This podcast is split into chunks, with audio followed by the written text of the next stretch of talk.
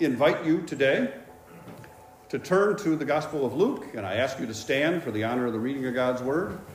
This will be Luke chapter 18, verse 9 to 14, the parable of the Pharisee and the tax collector.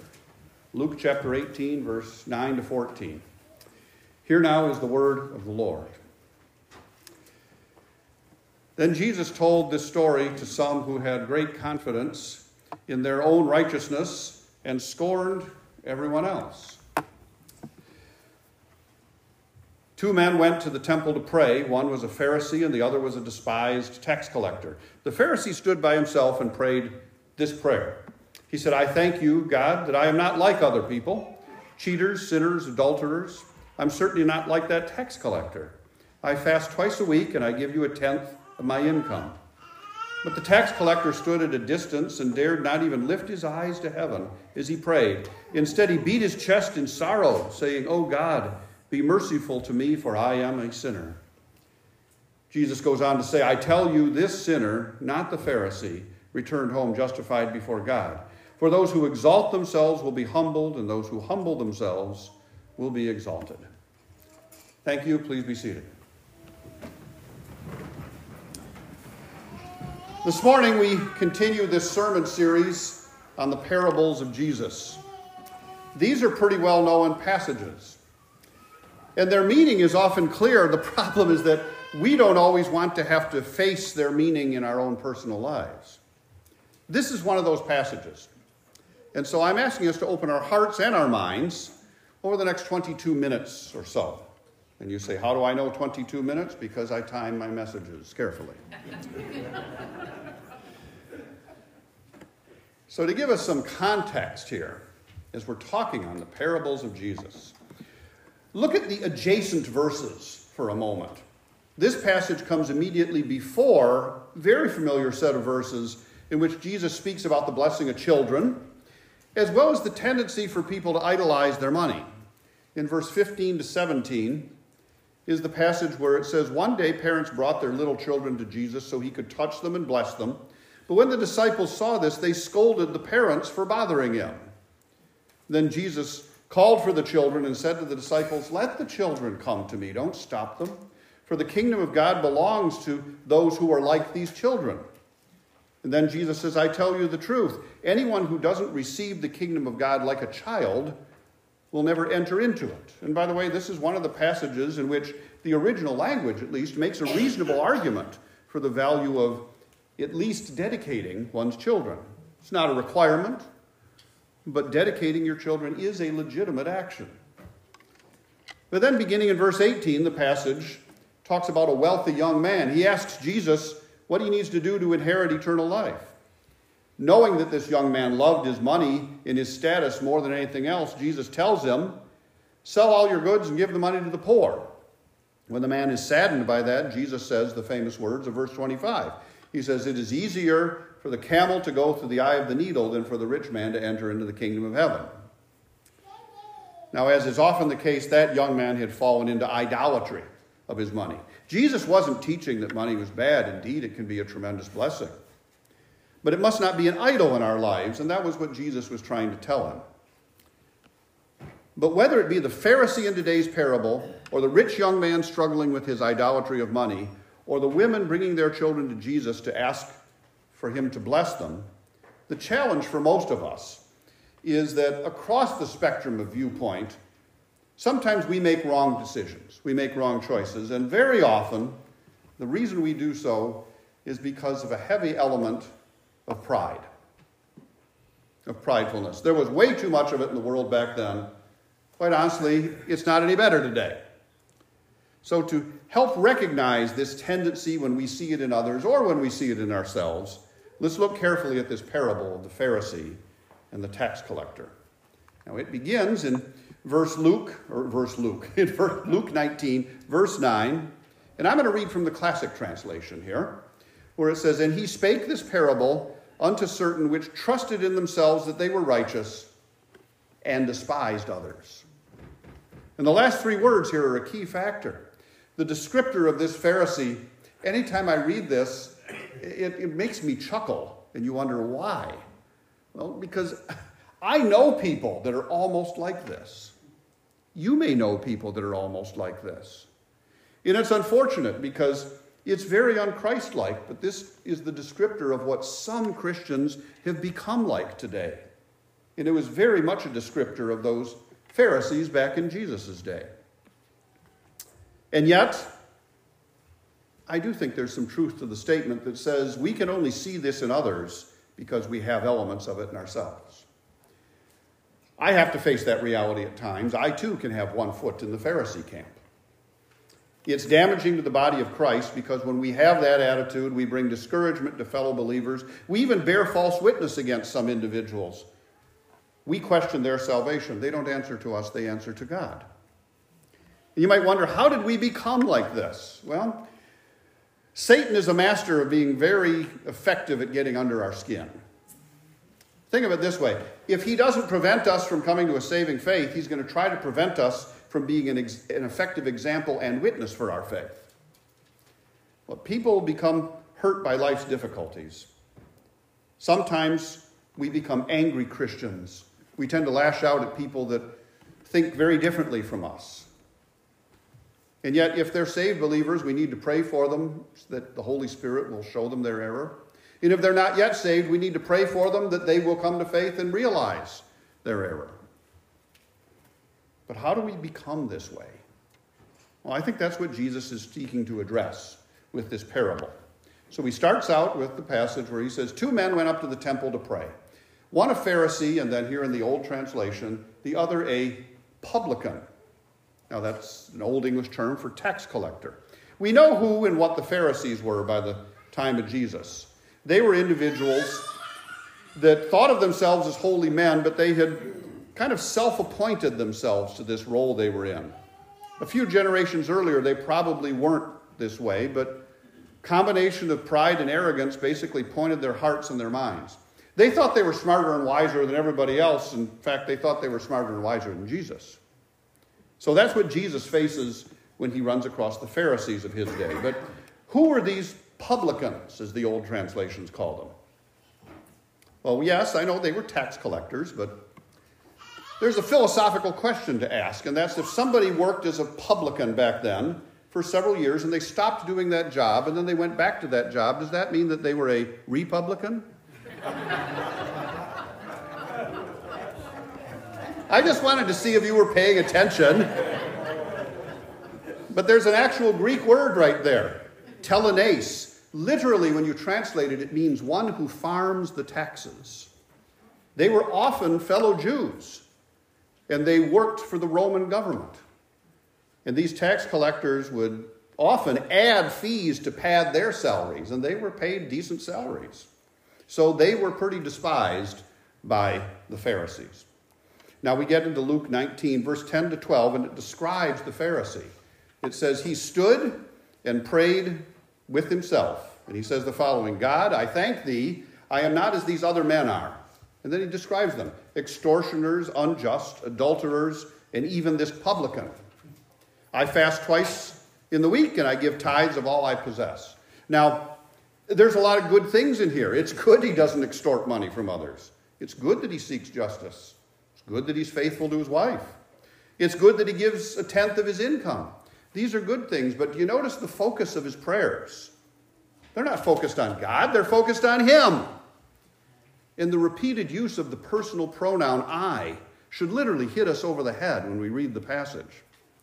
He uses the personal pronoun I five different times in just two short sentences. You see no sense of humility, no sense of confession, just an emphasis, well, praying out loud, I might add, an emphasis on how much better he is than others, including in particular this despised tax collector. And by the way, he prays out loud, presumably, not for others, not for God to hear him, but for others to hear him. As I described the Pharisee, you might be able to tell that I've run across some modern day Pharisees in my time. I know the mindset well. Now compare that to the tax collector. He prays in verse 13 He stood at a distance and dared not even lift up his eyes to heaven as he prayed. Instead, he, old translation says, beat his chest. In sorrow, saying, O God, be merciful to me, for I'm a sinner. Notice this man, by the way, stands off to the side, not drawing attention to himself and praying quietly. He's so convicted of his sin, he can't even bring himself to look upward, but he tearfully clutches his own chest and asks God for mercy. Why, you wonder? Because he admits and he's deeply convicted of the reality that he is a sinner who is in need of forgiveness. Now, look at the contrast between those two. The Pharisee prays out loud to thank God how much better he is than everyone else, including this despised tax collector who has come to pray. The Pharisee is boastful, the tax collector is contrite. The Pharisee is focused on his merit. The tax collector is asking for mercy because he admits he has no merit, at least as compared to God. The Pharisee lacks repentance, the tax collector expresses it openly and deeply. What Jesus is really saying is the Pharisee, this supposed man of God, is unsaved. The tax collector just became a redeemed believer. That's quite a contrast, wouldn't you say? And I think Jesus is pretty clear in his intended meaning of the parable, verse 14, where he says, I tell you, this sinner, not the Pharisee, returned home justified before God. And then the last sentence is very possibly the key. It says, For those who exalt themselves will be humbled, and those who humble themselves will be exalted. Now, I'm using the Old English wording here because exalt, the Greek word hypsuu, means to lift up or elevate in condition. To exalt oneself is a self centered lifting up of oneself, it's not focused on God. But the other word, classic translation used the word abased. Today we would probably use the word humbled. But the Greek word tapanuu means to be brought low, to depress any sense of self pride. Again, quite a contrast. If, if we were to paraphrase verse 14, it would say something like this Those who think they can be righteous of their own effort are going to one day face a great humbling. And those who humble themselves will one day know the joy of being lifted up by Christ Himself. Now, in the past, I have had modern day Pharisees treat me as if I were the publican. I think they had a disdain for any public sector service, like my 30 years in K 12 ed. They kind of despised and looked down on anybody who didn't have the same views that they did. Their feeling was never mind being salt and light in the community, just do what they tell you to do. That's what they had become. The sad thing is, is that they professed to be believers of Jesus Christ. Well, only God knows their hearts, and we have to remember that. But they had become part time modern day Pharisees who had serious problems with sins of arrogance and pride. And in many ways, they were not that far from the man who prays this obnoxious prayer in this passage that Jesus described. So when you, well, hello there. when you run across people like this, choose to pray for them. You may not want to, but it's the right thing to do.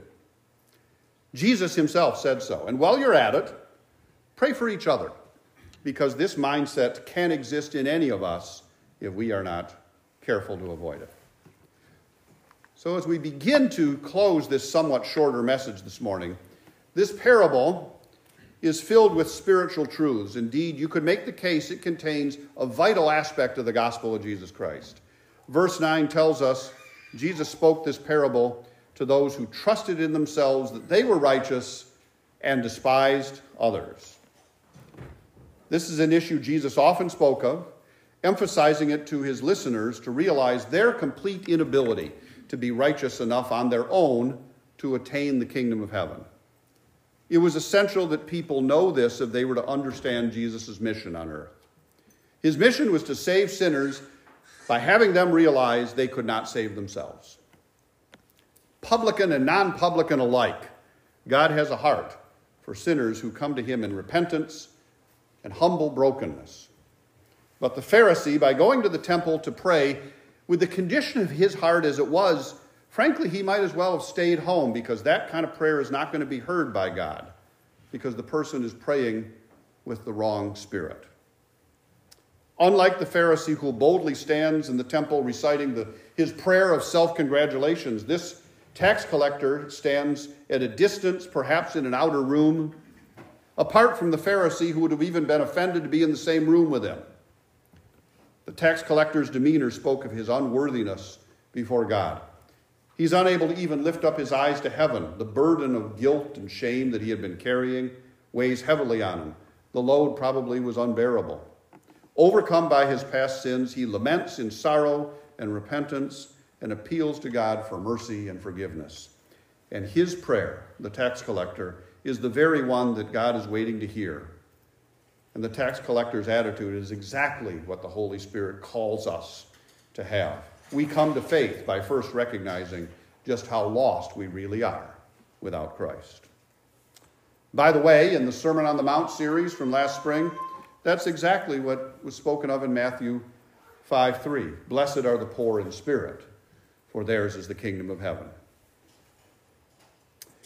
This tax collector realizes his sinful condition and he seeks the only thing that can bridge the gap between himself and God. He cries out, be merciful to me, a sinner.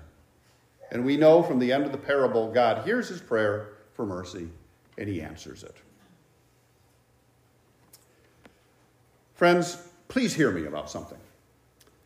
The Pharisee in this parable reminds us no amount of good works, church attendance, tithes, community service, loving our neighbor, or anything else we do is by itself fully sufficient to take away the stain of sin and enable us to stand before a holy God on our own merit, but it also should remind us that is why God sent his only begotten Son to die on the cross.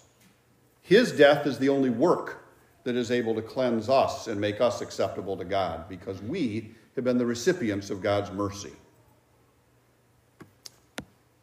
So, as I often say, there is just one more thing. We should not make the mistake of comparing ourselves with other Christians, like the Pharisee did. Very often, we either gain a false confidence from what we see in comparison, or we feel worthless by comparing ourselves to people who we see as being better than us. Jesus warns against this in the beginning of the parable.